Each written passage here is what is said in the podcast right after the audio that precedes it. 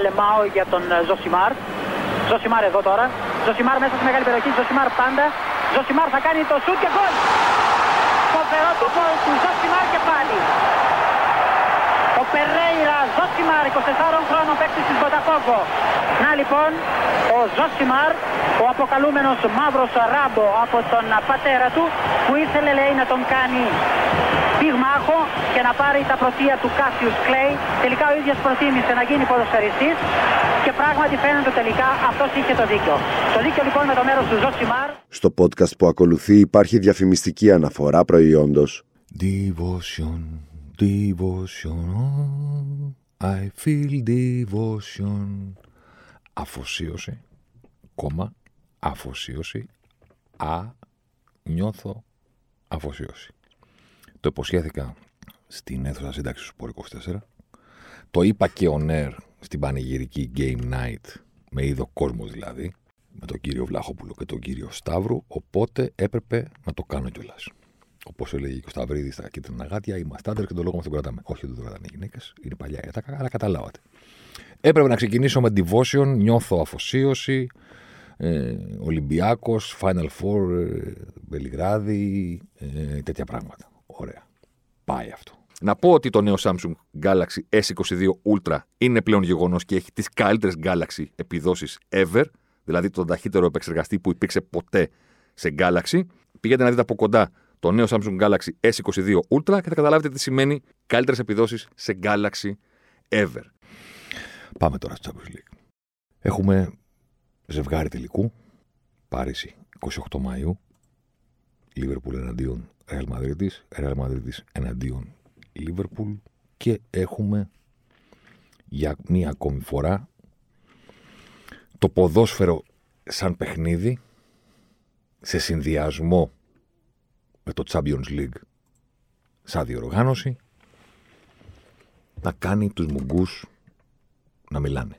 Κάθε το μουγκός και ξαφνικά βρίσκει τη φωνή του. Τι, πώς αλλιώς δηλαδή. Είναι η φύση του ποδοσφαίρου, από τη μία, αυτό το χαοτικό πράγμα που λέγεται ποδόσφαιρο, το ατελές, το περίεργο, που είναι σαν, την κουβέρτα που την τραβάς και δεν είναι, κάτι θα αφήσεις απ' έξω, όπως έλεγε και το πείμα που έφτιαξε ο τότε Άντερσον όταν τον ανέβασε ο Professor Keating στη σκηνή στο Dead Poets Society, στον κύκλο των αμενοποιητών, που λέει η αλήθεια είναι μια κουβέρτα που την τραβάς και πάντα αφήνει κάτι ξεσκέπαστο. Κάπως έτσι είναι και το ποδόσφαιρο. Όλες οι λεκτικέ, όλα τα συστήματα, όλες οι φιλοσοφίες, όλες οι διατάξεις, όλα τα πράγματα κάτι αφήνουν ακάλυπτο. Σε ένα, με τεράστια επιφάνεια. Αυτό το εκτιφλωτικό πράσινο, ας πούμε. Ένα παιχνίδι χωρίς διακοπές, ένα παιχνίδι χωρίς χρόνο. Χρόνο, τι εννοώ; Υπάρχει χρονική διάρκεια. Αλλά δεν υπάρχει υποχρέωση χρόνου. Δεν έχεις την υποχρέωση να κάνεις επίθεση να την ολοκληρώσεις και μετά να πάρει την μπαλά ο αντίπαλο. Δεν υπάρχει υποχρέωση χώρου, δεν έχει την υποχρέωση να περάσεις σέντρα, να επιτεθείς. Μπορείς να μην κάνεις επίθεση ποτέ. Αυτή η απόλυτη αναρχία που είναι το ποδόσφαιρο και είναι πάντα το ποδόσφαιρο όταν παίζεται, την παίρνεις αυτή και της κάνεις μία ένεση με την ουσία που λέγεται Champions League Knockout Stage. Και εκεί μιλάνε οι μουγγοί. Ξυπνάνε οι γειτονιές. Χωρίζουν τα ζευγάρια, ρε παιδί μου. Φώναξες και ξύπνησες στο μωρό, πώς το λένε. Δεν μπορεί να σε προτιμάσει κάτι. Όσο ποδόσφαιρο και να έχεις δει στη ζωή σου. Αυτό είναι το τρομερό. Δεν είμαστε πλέον παιδιά. Που το πρώτο πράγμα που είδαμε, ας πούμε, μένει πάντα χαραγμένο γιατί δεν πιστεύαμε ότι μπορεί να συμβεί. Ε, ο Μιλών, ας πούμε, είμαι 45. Εντάξει. Ωραία, τι θέλετε να σας πω, ότι δεν έχω δει ανατροπές του Champions Δεν έχω δει προκρίσεις να αλλάζουν μέσα σε δευτερόλεπτα σε χέρια. Δεν έχουμε δει τελικούς να, να, να, να, σε κάνουν να λες πώς, πώς έγινε αυτό. Το έχουμε δει 100.000 φορές πλέον. Κάθε φορά αισθάνεσαι ότι τίποτα από αυτά που έχουν προηγηθεί δεν μπορεί να σε προετοιμάσει για αυτό που πρόκειται να συμβεί τώρα. Δηλαδή κάθε φορά μπαίνεις στην πλάνη ότι εντάξει δεν θα γίνει κάτι τώρα. Δηλαδή τρέχει ο γκρίλι όλο το γήπεδο. Πηγαίνει στην κλειστή πλασάρι, πάει ο Μαντί πάνω στη γραμμή, το έχει βγάλει ο Κουρτουά, χτυπάει μπάλα, ο Φόντεν είναι δίπλα. Δεν γίνεται το 0-2 στο 87 τι λεπτό ήταν. Δεν υπάρχει κάτι να σε προτιμάσει, ρε παιδί μου, ότι κοίταξε να δεις τώρα που έγινε αυτό, θα αποκλειστεί η Manchester City και θα προκριθεί η Real Madrid. Το βλέπεις και λες δεν το βάλανε. Δεν. Εντάξει. Αυτή τη φορά θα είμαι ειλικρινής. Όταν έγινε το 1-1, και εγώ ήμασταν στο Sport 24, Ολυμπιακός, Final Four, δεν θα σας πω ότι έχω δει όλο το παιχνίδι της Real με τη City όπως βλέπω όλα τα μάτια Champions League. Όχι, δεν θα το κάνω αυτό. Δεν το είδα περίσπαστος, σαν να πρέπει να το παράδοσο μάθημα αύριο. Το είδα με διακοπές. Δεν θα σας κάνω ανάλυση του αγώνα ή οτιδήποτε. Δεν ήρθαμε εδώ γι' αυτό. Θα σας πω όμως το εξής. Ότι όταν έγινε το 1-1 και έπεσε το μάτι μου πάνω στο χρονόμετρο και είδα ότι τα λεπτά των καθυστερήσεων είναι 6, αυτή τη φορά, όχι νωρίτερα, το είπα σε όλους φωναχτά, τους θα, ε, θα το φάνε. Θα το φάνε. Αφού έχει 6 λεπτά καθυστερήσεις, θα, ε, θα το φάνε. Βέβαια, αποδείχθηκε ότι και 3 λεπτά ήταν αρκετά, διότι το φάγανε στο επόμενο λεπτό. Τι μπορεί να σε προτιμάσει; Δηλαδή, έχεις δει, ξέρω εγώ, είδαμε το κορυφαίο διήμερο ίσως στην ιστορία της Champions ήταν αυτό που έγινε ε, το 19. Δηλαδή την Τρίτη. Λίβερπουλ Μπαρσελόνα 4-0 από 3-0 και την Τετάρτη ο Άγιαξ νικούσε την Τότεναμ 2-0 στο ημίχρονο και στο τέλος του αγώνα έγινε 2-3 εκτός έδρας με χάτρικ του Μούρα στο 95 τι ήταν. Πέφτει κάτω ο Ποτσετίνο, κλαίνε όλοι, κλαίνε και οι Ολλανδοί, κλαίνε και οι Άγγλοι είναι ίσως το κορυφαίο διήμερο όλων των εποχών, ας πούμε. Δηλαδή, back to back πράγματα που σε κάνει να λες αν είναι δυνατόν. Έχουμε δει τόσα. Κάθε φορά που συμβαίνει, λες ρε παιδί μου, δεν είναι ποδόσφαιρο. Συγγνώμη για το πάθος που έχετε για το μπάσκετ, για το NBA, για τον Ολυμπιακό, για την ομάδα σας, για τον Παναθηναϊκό ή οτιδήποτε. Το ποδόσφαιρο είναι εκεί πάνω, ρε παιδί μου. Είναι εκεί πάνω, είναι, είναι Everest. Και καταλαβαίνω ότι στο τελευταίο λεπτό του μπάσκετ που λένε μπορούν να συμπούν τα πάντα και την πετάνε και το τρίποντο και η μπάλα είναι στον αέρα και όλο το γήπεδο κρατάει την αναπνοή του και εκείνη προσγειώνεται στο καλάθι και προκρίνεσαι ή χτυπάει στο σίδερο και αποκλείεσαι ή πηγαίνει και κάνει τουκ τουκ τουκ όπως είχε κάνει σε εκείνο που του, ο Καγουάη λένε πώς το είχε κάνει αυτός που είχε μείνει κάτω και κοίταγε την μπάλα και η μπάλα να πηδούσε και τελικά μπήκε μέσα και προκρίθηκαν τότε κτλ. Ισχύει ότι υπάρχει αυτό το πράγμα στο μπάσκετ. Υπάρχει μια διαφορά. Ότι όταν φτάσει το τελευταίο λεπτό και το χρονόμετρο λέει 4 δευτερόλεπτα ακόμα και το μάτι είναι ισοπαλό, το ξέρεις ότι θα συμβεί. Απλά δεν ξέρεις τι θα γίνει. Αλλά το ξέρεις ότι σε 3 δευτερόλεπτα θα πάρει κάποιος την μπάλα, θα κάνει pop-up, ένα step back, μια τρίπλα, θα την πετάξει και αν μπει, προκρίνεσαι, αν δεν μπει, αποκλείεσαι. Το ξέρεις ότι θα συμβεί. Αυτό που έγινε χθες στον Περναμπέου. Ποιος το ήξερε ότι θα συμβεί; Στο 80, στο 85, στο 87. Είχαν φύγει από τις κερκίδες. Είδαμε το βίντεο μετά που ήταν ο παδί της Ρεάλ Μαδρίτη έξω από το γήπεδο και πανηγύρισαν σαν τρελή. Κατά τη γνώμη μου, πρέπει να τους ε, επιβληθεί πρόστιμο. Δεν φεύγεις από αγώνα ποδοσφαίρου. Δεν φεύγεις. Δεν φεύγεις γενικά. Δεν έχω φύγει ποτέ ζωή μου από ποδοσφαιρικό αγώνα, από αγώνα μπάσκετ, ποτέ. Από αγώνα πόλο. Δεν φεύγεις. Δεν φεύγεις. Έχεις μια δουλειά, πλήρωσες ένα εισιτήριο. Θα κάτσει να το δεις. Φύγανε και πανηγύριζαν απ' έξω. Το χάσανε. Κάποιοι τρέχανε και στι θύρε. Δεν μπορεί, επιτρέπεται να ξαναμπεί στο κήπεδο, δεν ξέρω αν το γνωρίζετε. Το γράφει το ειστήριο σου πάνω. Να το ξέρετε ότι το γράφει το ειστήριο σου πάνω. Δεν μπορεί να ξαναμπεί στο κήπεδο, αν βγεις από αυτό. Ποιος μπορούσε να, να προετοιμαστεί για αυτό που συνέβη, ρε παιδί μου; Ποιος, με ποιο τρόπο; Τι, ότι η City θα το πάθει πάλι, ότι η Real Madrid θα το κάνει πάθει πάλι; Τελικά έτσι έγινε. Έτσι έγινε. Στη ρογμή του χρόνου. Εκτός του αγώνα, της απόδοσης, της τακτικής, της ατομικής απόδοσης των παικτών, εκτός από όλα αυτά τα πράγματα, ρε παιδί μου, στη ρογμή του χρόνου. Ήτανε, μου, μου ήρθαν μηνύματα στο Instagram, στο Twitter, Ζωσιμάρ, τα έχεις πει για τη Ρεάλ, να, να τη σκοτώνεις, δεν τη σκοτώνεις νωρίς και το λιοντάρι και εκείνο και το άλλο. Τι έκανε η Ρεάλ Μαδρίτη, ήταν στο συνολικό σκορ των δύο αγώνων, εντάξει, 2-0 κάτω με αντίπαλο την Παρί και ήθελε μισή ώρα αγώνα. Προκρίθηκε. 4-3 κάτω βρέθηκε από την Τσέλσι. Ξαναλέω συνολικό σκορ των δύο παιχνιδιών. 4-3 κάτω με την Τσέλσι. Με 10 λεπτά ακόμα. Έμεινε ζωντανή, προκρίθηκε. 5-3 κάτω από τη City. Στις καθυστερήσεις αυτή τη φορά. 5-3 κάτω. Έμεινε ζωντανή, προκρίθηκε. Έλεγα, είπα σε ένα, σε δύο, δεν ξέρω σε πόσα podcast, δεν αρκεί να είσαι καλύτερος στο Real. Δεν αρκεί να την νικήσεις καν. Πρέπει να τη σκοτώσεις. Και όταν λέμε να τη σκοτώσεις, εννοούμε, ρε παιδί μου, να βεβαιωθείς ότι δεν αναπνέει. Δεν υπάρχει κάτι. Δηλαδή, πώς να το πω, δεν αρκεί να της δώσεις δύο μπουνιές στο πρόσωπο και να πέσει κάτω. Πρέπει να πας από πάνω και να την κλωτσάς. Τζο Πέση, Ρόμπερτ Ντενίρο, Goodfellas. Πώς το λένε, ρε παιδί μου, που λέει μετά το, το, το, το κάθαρμα μου λέρωσα τα παπούτσια μου, που τον έχουν τον κάτω τον ένα και τον πατάνε στο κεφάλι με τα, με τα σκαρπίνια. Που έχει πεταχτεί η φλέβα του Ντενίρο και βαράει με τον Πέση. Η σκηνή με το στυλό είναι στο καζίνο. Που παίρνει το στυλό από δίπλα και τον καρφώνει τον άλλο στο πρόσωπο. Ωραία, πρέπει να, να τη ρίξεις κάτω τη Real Madrid και να την κλωτσάς. Και αφού την κλωτσίσεις, πρέπει να τη τραβήξεις και τρεις σφαίρε στο κεφάλι.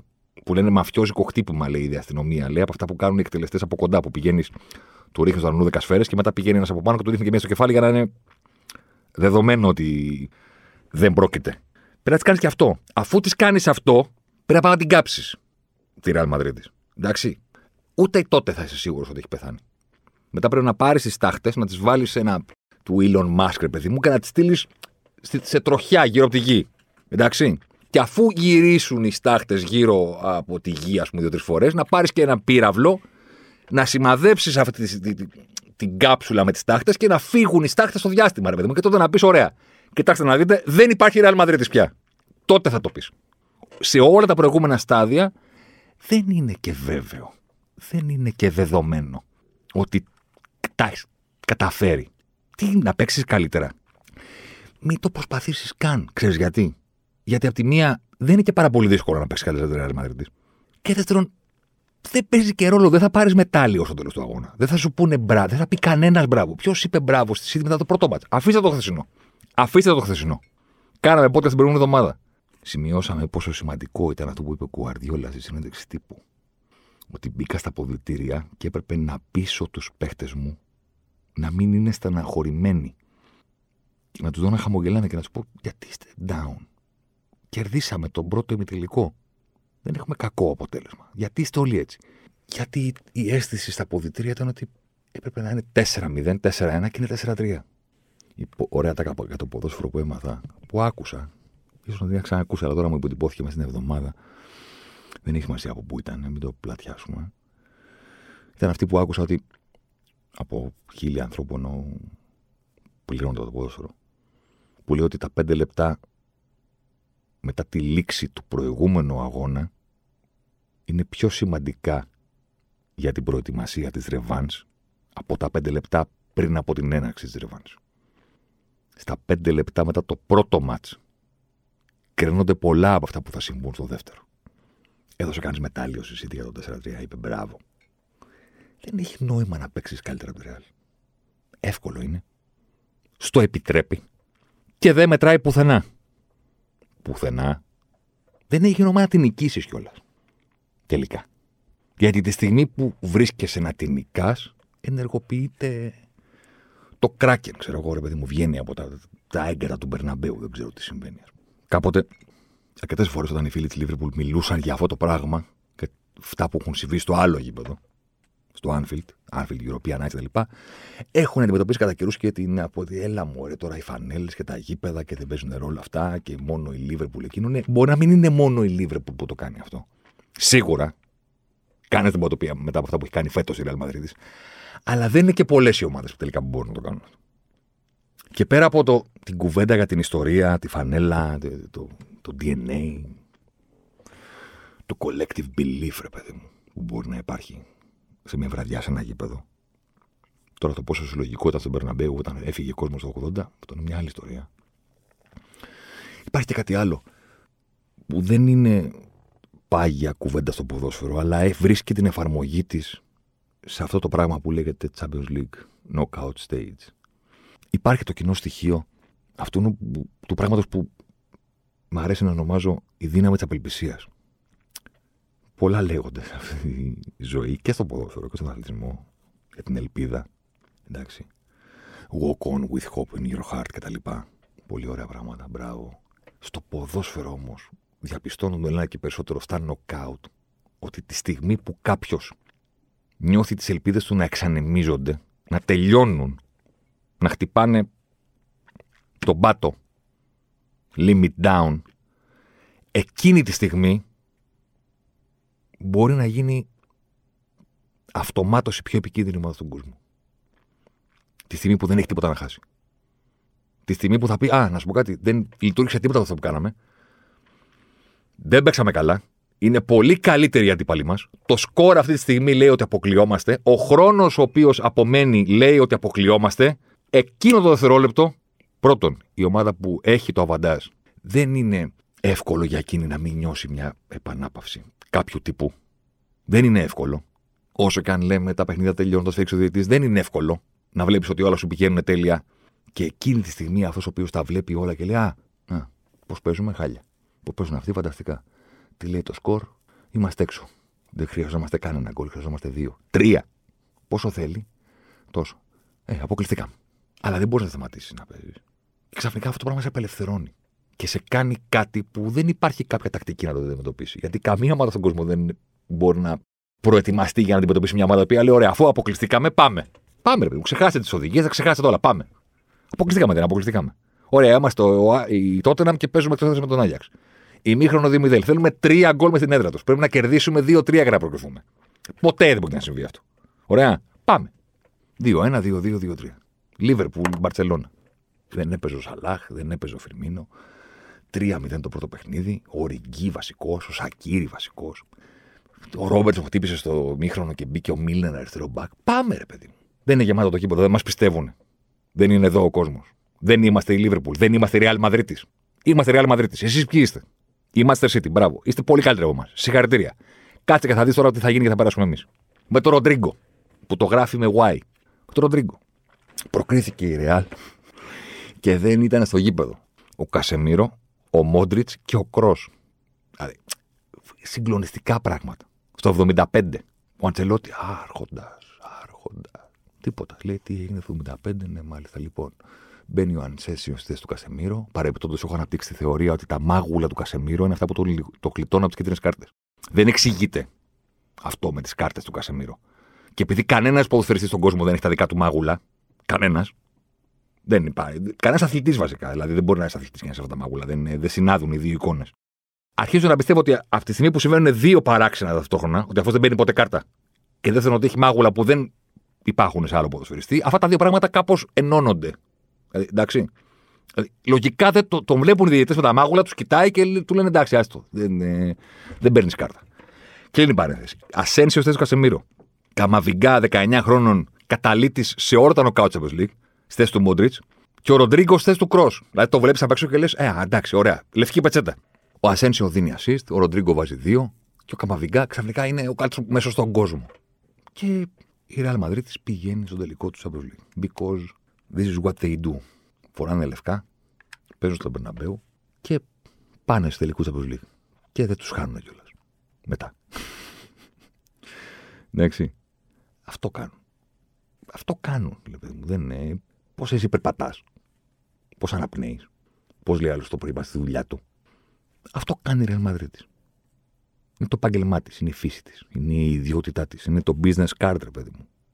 Για να δώσετε μου την κάρτα σου. Τι γράφει πάνω, ο Real Madrid. Από κάτω φοράμε λευκά και νικάμε στο Champions League. Somehow. Αυτοί είμαστε. Αυτά κάνουμε. Τώρα ποιος παίζει, Κασεμίρο, τώρα Ροντρίγκο, Βινίσιους, εντωμεταξύ στη βραδιά που έλεγα τα προηγούμενα podcast, ας πούμε, για την τύχη της Real στα νοκάουτ Champions League και όλη αυτή την ιστορία και ξεκινάει το ματς και βλέπεις. Μπενζεμά, ευκαιρία έξω. Τώρα καταλαβαίνετε πόσο δύσκολο είναι το γκολ που έβαλε με την Τσέλσι. Ε; Είδες που δεν μπαίνει μπάλα μέσα. Γιατί δεν μπαίνει, δεν είναι για να μπει αυτή η κεφαλιά. Δεν μπαίνει. Ο Βινίσιους το χάνει. Ξανά ο Μπενζεμά όχι.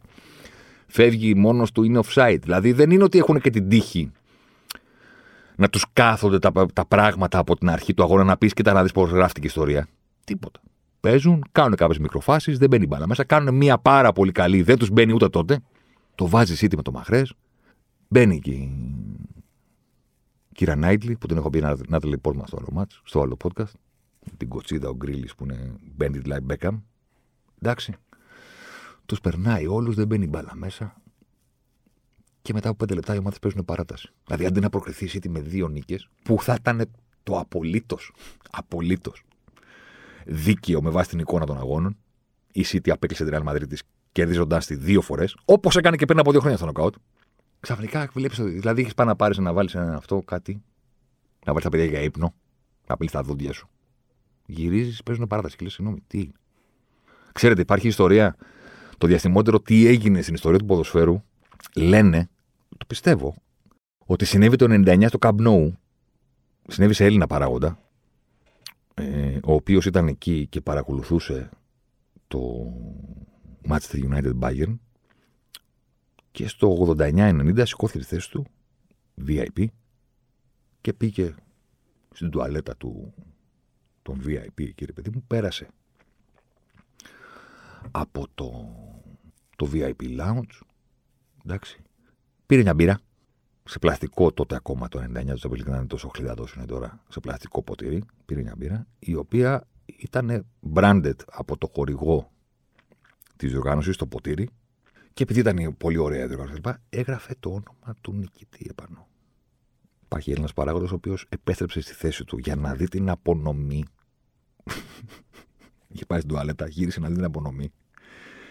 Κάταγε μια μπύρα η οποία έγραφε Bayern Winner και ξαφνικά συνειδητοποίησε ότι πανηγύρισαν οι άλλοι. Και λέει, συγγνώμη, τι έγινε; Ε, αυτό έγινε και στον Μπερναμπέου, στη ρογμή του χρόνου, στις καθυστερήσεις. Αυτό έγινε. Και κάπως έτσι, το Σάββατο ο Αντσελότη έγινε ο πρώτος μάνατζερ στην ιστορία που παίρνει πρωτάθλημα και στα πέντε μεγάλα πρωταθλήματα της Ευρώπης. Ο πρώτος. Και την Τετάρτη έγινε ο πρώτος προπονητής που πηγαίνει σε πέντε τελικούς Champions League. Δηλαδή, ωραίο το τράιμερο. Για τον two face. Two face κανονικό. Η μία φάτσα είναι κανονική, η άλλη είναι άλλου άνθρωπου. Άλλη έκφραση στο, ένα, στο μισό του προσώπου, άλλη έκφραση στο άλλο. Εντάξει. Two face. Επίσης έγινε και ο πρώτος ο οποίος πηγαίνει παραπάνω από μία φορά σε τελικό Champions League με παραπάνω από μία ομάδα. Τρομακτικά δύσκολο. Αν το σκεφτείτε. Έχει πάει σε δύο με τη Μίλαν και τώρα πήγε σε δύο με τη Ρεάλ. Τρομακτικά δύσκολο. Ξαναλέω. Άλλο να πας σε μία ομάδα και να πεις πήγα με αυτούς και πήγα τέσσερις φορές. Πήγα τρεις. Να πας σε άλλη ομάδα και να πας άλλη μία φορά, το 'κανε ο Μουρίνιο. Μία φορά βέβαια. Μία με την Πόρτο, μία με την Ίντερ. Θέλω να πω ότι αν είχε πάει και με την Τσέλσι θα είχε κάτι άλλο. Το να πας δύο φορές με δύο ομάδες, θα μου πεις είναι η Ρεάλ και είναι και η Μίλαν. Ναι, OK. Okay. Άντε κάτω και ο πρώτος που παίρνει, παίρνει πρωτάθλημα και στα πέντε μεγάλα πρωταθλήματα της Ευρώπης. Το φοβερό μου είναι ότι ο Αντσελότι έχει όσους τελικούς Champions League, όσα και πρωταθλήματα. Δηλαδή πέντε έχει πάρει. Είχε όλη αυτή την καριέρα. Και έχει πάρει ένα πρωτάθλημα σε κάθε χώρα. Ένα με την Παρί, ένα με τη Μίλαν, ένα με τη Ρεάλ, ένα με την Τσέλσι και ένα με την Bayern. Δηλαδή είναι όλος ο Αντσελότη σε μια πρόταση. Champions League, παιχνιδάκι. Παλεύανε, Μουρίνιο, Γκουαρδιόλα, ποιοι θα γίνουν οι πρώτοι που θα πάρουν τρία Champions League και θα πιάσουν τον Πέισλι. Πήγε ο Αντσελότη από τη Λέα, απ' έξω βγήκε, ούτε καν από την αριστερή. Πήγε, τρέχανε οι άλλοι, αριστερή, μεσαία λωρίδα και πήγαινε ο άλλος με το αυτοκινητάκι του, σταθερή ταχύτητα, cruise control. Πήγαινε, πήγαινε, πήγαινε, πήγαινε, πήγαινε. Τρακάραν οι άλλοι στη μέση. Πλακωθήκαν στις στροφές τα παντιλίκια. Ποιος θα προσπεράσει; Δύο είχε ο Γκουαρδιόλα, δύο ο Μουρίνιο. Οι δυο μας, ποιος θα είναι που θα πάρει το τρίτο; Πήγε ο Αντσελότη, τρακάραν αυτοί, έφτασε αυτός πρώτος. Πρώτος με τρία. Πέντε τελικούς Champions League. Ο μοναδικός που έχει παραπάνω από έναν τελικό με παραπάνω από μία ομάδα. Και ταυτόχρονα πόσα προβλήματα έχεις Αντσελότη. Πέντε. Στα 38 παιχνίδια, μ, κάτι μας λείπει σαν Αντσελότη. Στα νοκά του Champions League, καθίστε εσείς να κάνετε τακτικές αναλύσεις, ιστορίες κτλ. Εγώ θα τους μάθω να παίζουν άμυνα, όσο καλύτερα μπορώ θα διαλέξω μια διάταξη ανάλογα με τους παίκτες που έχει. Τι μας ταιριάζει, 4-4-2 στην ε, flat, δύο τετράδες και δύο μπροστά. Παίζουμε αυτό. Ρόμβος, ρόμβος. Christmas tree, 4-3-3. Τι θέλετε, ρε παιδί μου, τι σας τι σας βολεύει; Τι σας βολεύει; Δεν έχω διατάξει. Αυτά δεν παίζουν ρόλο. Και δίκιο έχει που δεν παίζουν ρόλο. Μπράβο, ωραία. Άμυνα και μπροστά. Κάντε, ρε παιδί μου, εσείς ότι ξέρω εγώ. Αυτά. Λίγες τακτικές, αυτά. Αλλαγές σωστές. Το φρύδι στο Θεό. Καρλίτο Γουέι. Άντε πες το τίποτα. Όσα πρωταθλήματα έχει, τόση είναι και τελική του. Μένει και ο Γκουαρδιόλα. Για να ολοκληρωθεί το podcast. Μένει και η City. Η γυναίκα μου είχε άγχος για το τι θα γίνει. Σου λέει με ποιο θα παίξει Λίβρεμπουρ στο τελικό. Εντάξει. Και ήθελε να περάσει ρεάλ. Κάπως της είχε καθίσει ότι δεν τη θέλει τη City. Εντάξει. Βέβαια την παράταση δεν την είδε. Κοιμήθηκε. Μιλάμε το πρωί, μου λέει τι έγινε χθες και αυτά, ήξερε ότι έχει προκριθεί η Ρεάλ. Της λέω άστο. Μιλήσανε μου εκεί, εκείνο τ' άλλο. Μου λέει ο Γκουαριόλα, της λέω, αν τον έβλεπες θα τον λυπώσουν. Της γράφω.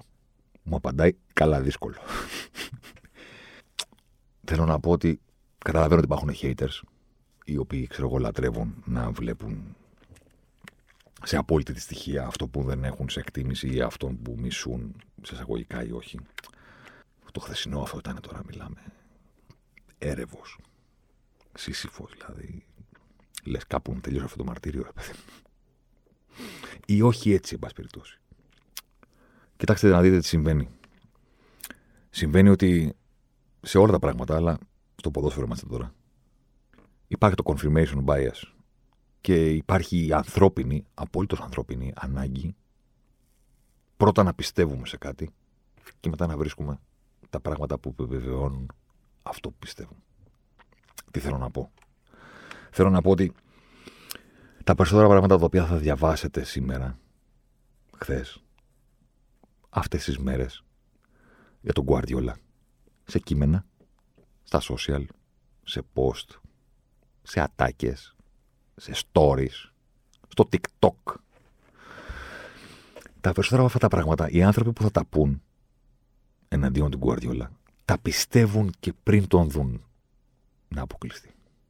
Δηλαδή δεν αφορούν το τι έγινε στο μάτς ή το τι έγινε στα δύο παιχνίδια. Ο άλλος πιστεύει ότι αυτό που κάνει ο Γκουαρδιόλα δεν είναι σωστό. Κάθεται και περιμένει τη στιγμή που θα συμβεί κάτι που θα του δώσει δικαίωμα να πει ορίστε. Σας τα έχω πει εγώ. Είναι ανθρώπινο, αλλά δεν είναι κάτι να το παίρνουμε πολύ σοβαρά. Λέω εγώ.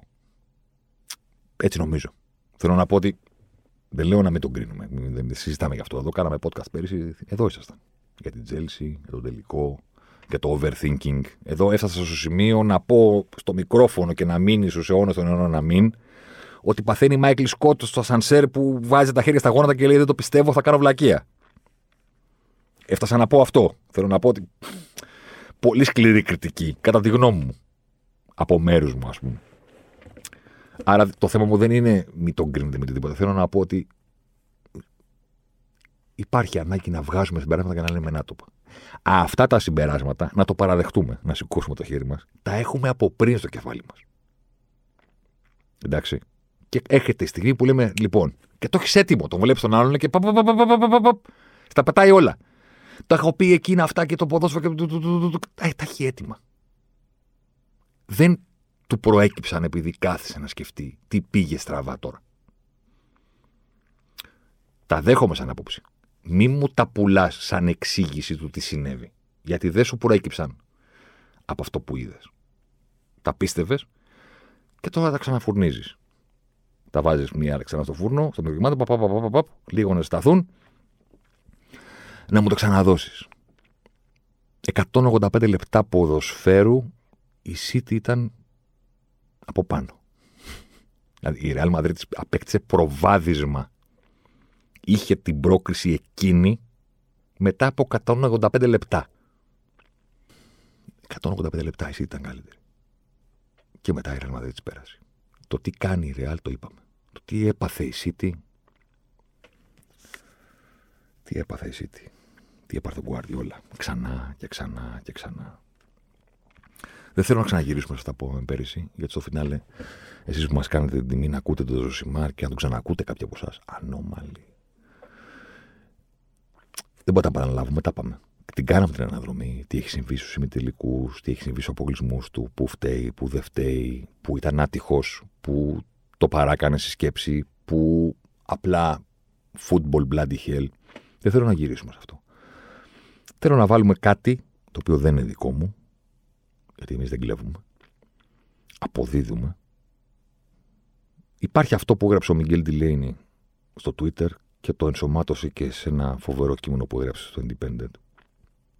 Ο οποίος δεν το προσεγγίζει από το overthinking. Το, το προσεγγίζει το πράγμα του Guardiola και του Champions League από την πλευρά λίγο της ψυχολογίας, από την πλευρά λίγο του, του mentality. Θα έχετε ακούσει Ζωσιμάρ να λέμε ότι την αιμονή του Guardiola με τον έλεγχο έλεγχο του αγώνα, έλεγχο του ρυθμού, έλεγχο του χώρου που γίνονται τα πράγματα, έλεγχο, έλεγχο των πάντων. Οι ομάδες του όταν είναι καλά είναι οι καλύτερε ομάδε στον κόσμο αυτό. σε αυτό το πράγμα. Ίσως τελικά να μην είναι προετοιμασμένες για το τι συμβαίνει όταν χάνεται ο έλεγχος. Για κάποιο λόγο θα μου πεις γιατί να χαθεί ο έλεγχος; Γιατί ποδόσφαιρο. Γιατί ποδόσφαιρο. Μην πούμε ξανά αυτά που είπαμε στην εισαγωγή. Χάος. Είναι από μόνο του χαοτικό. Αυτός που καταφέρνει να το ελέγξει είναι φοβερός στη δουλειά του. Άρα ο Γκουαρδιόλα είναι φοβερός στη δουλειά του. Το θέμα είναι τι συμβαίνει όταν για τον οποιοδήποτε λόγο χάνεται ο έλεγχος. Ο φοβερός Μιγγέλ, λοιπόν, έκατσε και τα μάζεψε. Και εγώ έψαξα να βρω και λίγο παραπάνω λεπτομέρειες, ας πούμε.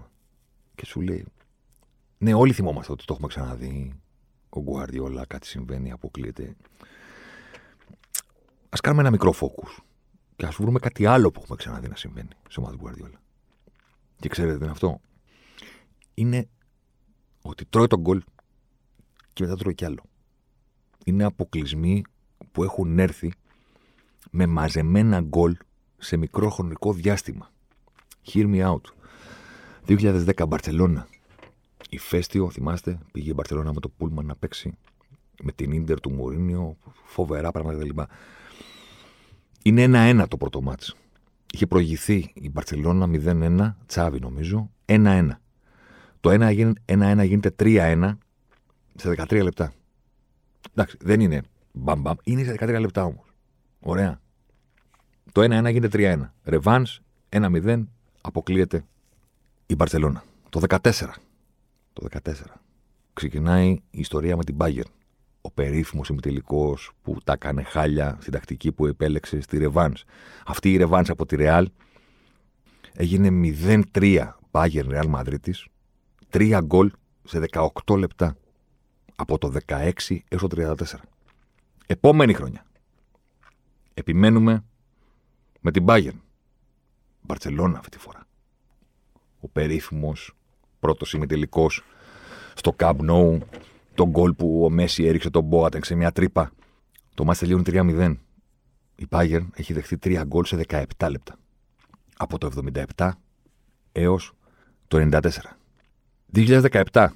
Αντίπαλος η Μονακό. Πρώτο μάτς City Μονακό. Το μάτς γίνεται 0-2 από το 32 ως το 40.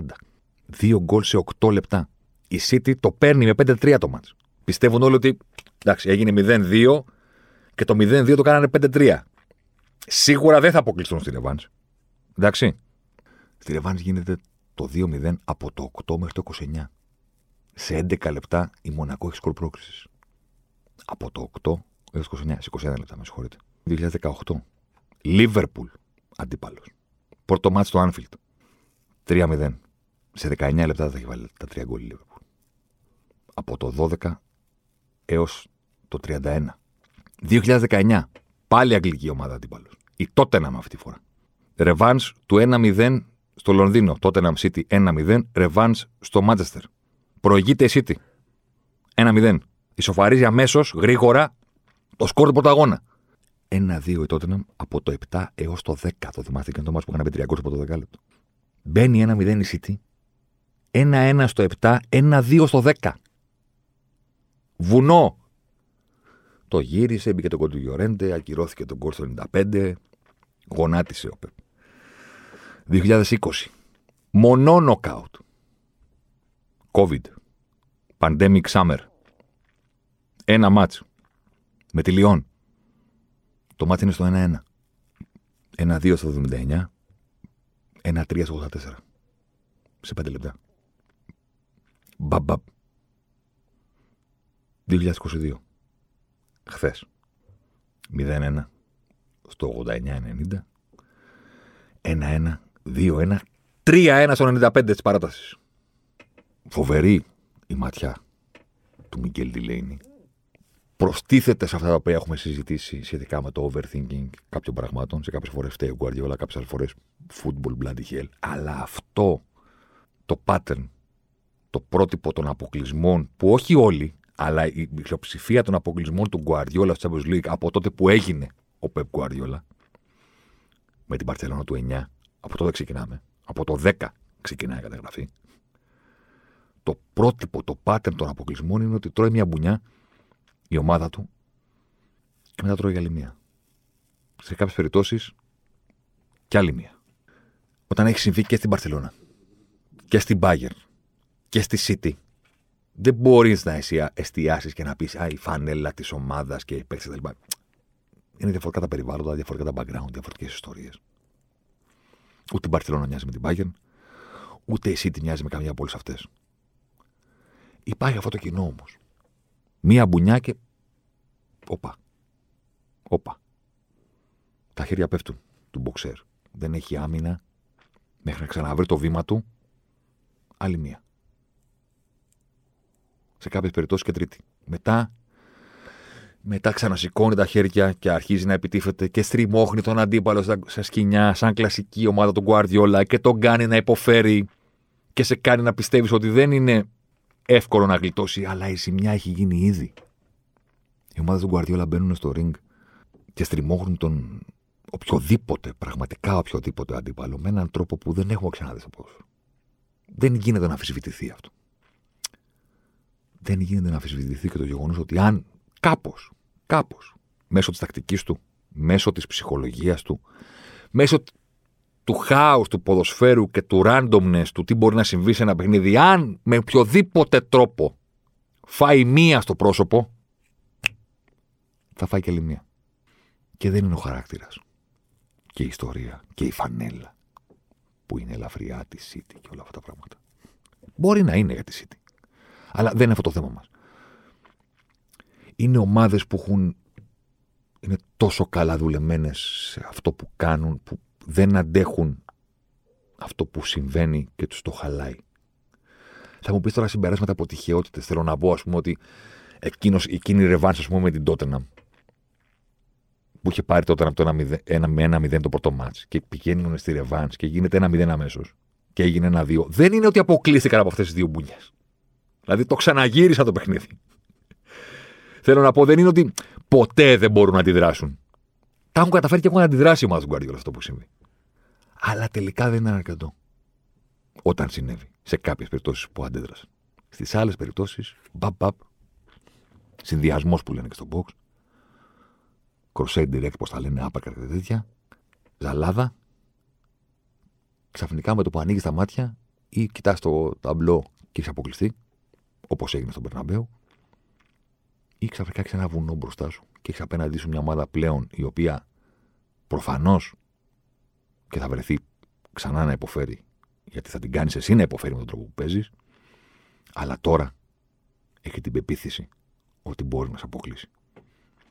By the way, η City δεν κατάφερε στον Περναμπέου ούτε αυτό. Από την ώρα που έγινε, από την ώρα που ξαφνικά από το ειστήριο στο Παρίσι βρέθηκε να παίζει παράταση και μετά πήγε ο Ντίας και έκανε το πιο αχρίαστο πέναλτι στην ιστορία των πέναλτι, ας πούμε. Και το βάλε ο Μπενζεμά. Μετά η City, εγώ κοιτώντας τον χρόνο, λέω: Όπα, τώρα θα δούμε. Ωραία, τι έχει να γίνει τώρα. Γιατί δεν μπορεί, παρόλα αυτά που έπαθε η City, κάποια στιγμή μπάλα είναι. Θα επιτεθεί. Από το αυτό το μικρό διάλειμμα που ονομάζεται ημίχρονο της παράτασης, ας πούμε, μέχρι το τελικό σφύριγμα της λήξης, η City δεν έκανε σουτ. Αυτή τη φορά η ζαλάδα ήταν τέτοια ίσως και η φανέλα, γιατί δεν είναι για την Παρτιλώνα, που τίποτα, τελείωσε. Δηλαδή και στο, και στο 105 θα μπορούσε να λήξει το μάτι. Η αιμονή με τον έλεγχο και η αδυναμία του τι κάνεις όταν για κάποιο λόγο χάνεται ο έλεγχος. Αυτά. Ζευγάρι έχουμε. Ρεάλ Λίβερπουλ έχουμε. Φοβερό. Ιστορικό. Arguably. Οι δύο μεγαλύτερες ομάδες στην Ευρώπη και στον κόσμο. Σίγουρα δύο από τις μεγαλύτερες. Σίγουρα αυτές που έχουν ταυτιστεί μαζί με την Μίλαν και με την Bayern περισσότερο με αυτή τη συγκεκριμένη διοργάνωση. Τηρείται και παράδοση που ήταν έτοιμη, έτοιμη, έτοιμη να χαλάσει. Που λέει ότι όταν η Liverpool παίζει στο τελικό Champions League, ο αντίπαλος φοράει πάντα άσπρα. Πάντα. Λίγο πριν γίνει το Liverpool City και η Liverpool θα έπαιζε με αντίπαλο που φοράει γαλάζια, πήγε η Κυράλ και είπε: Όπα, ξέρετε κάτι; Εδώ είναι Μαδρίτη. Εδώ είναι Μπερναμπέου. Εδώ με κάποιο τρόπο στο τέλος περνάμε εμείς. Γεια χαρά.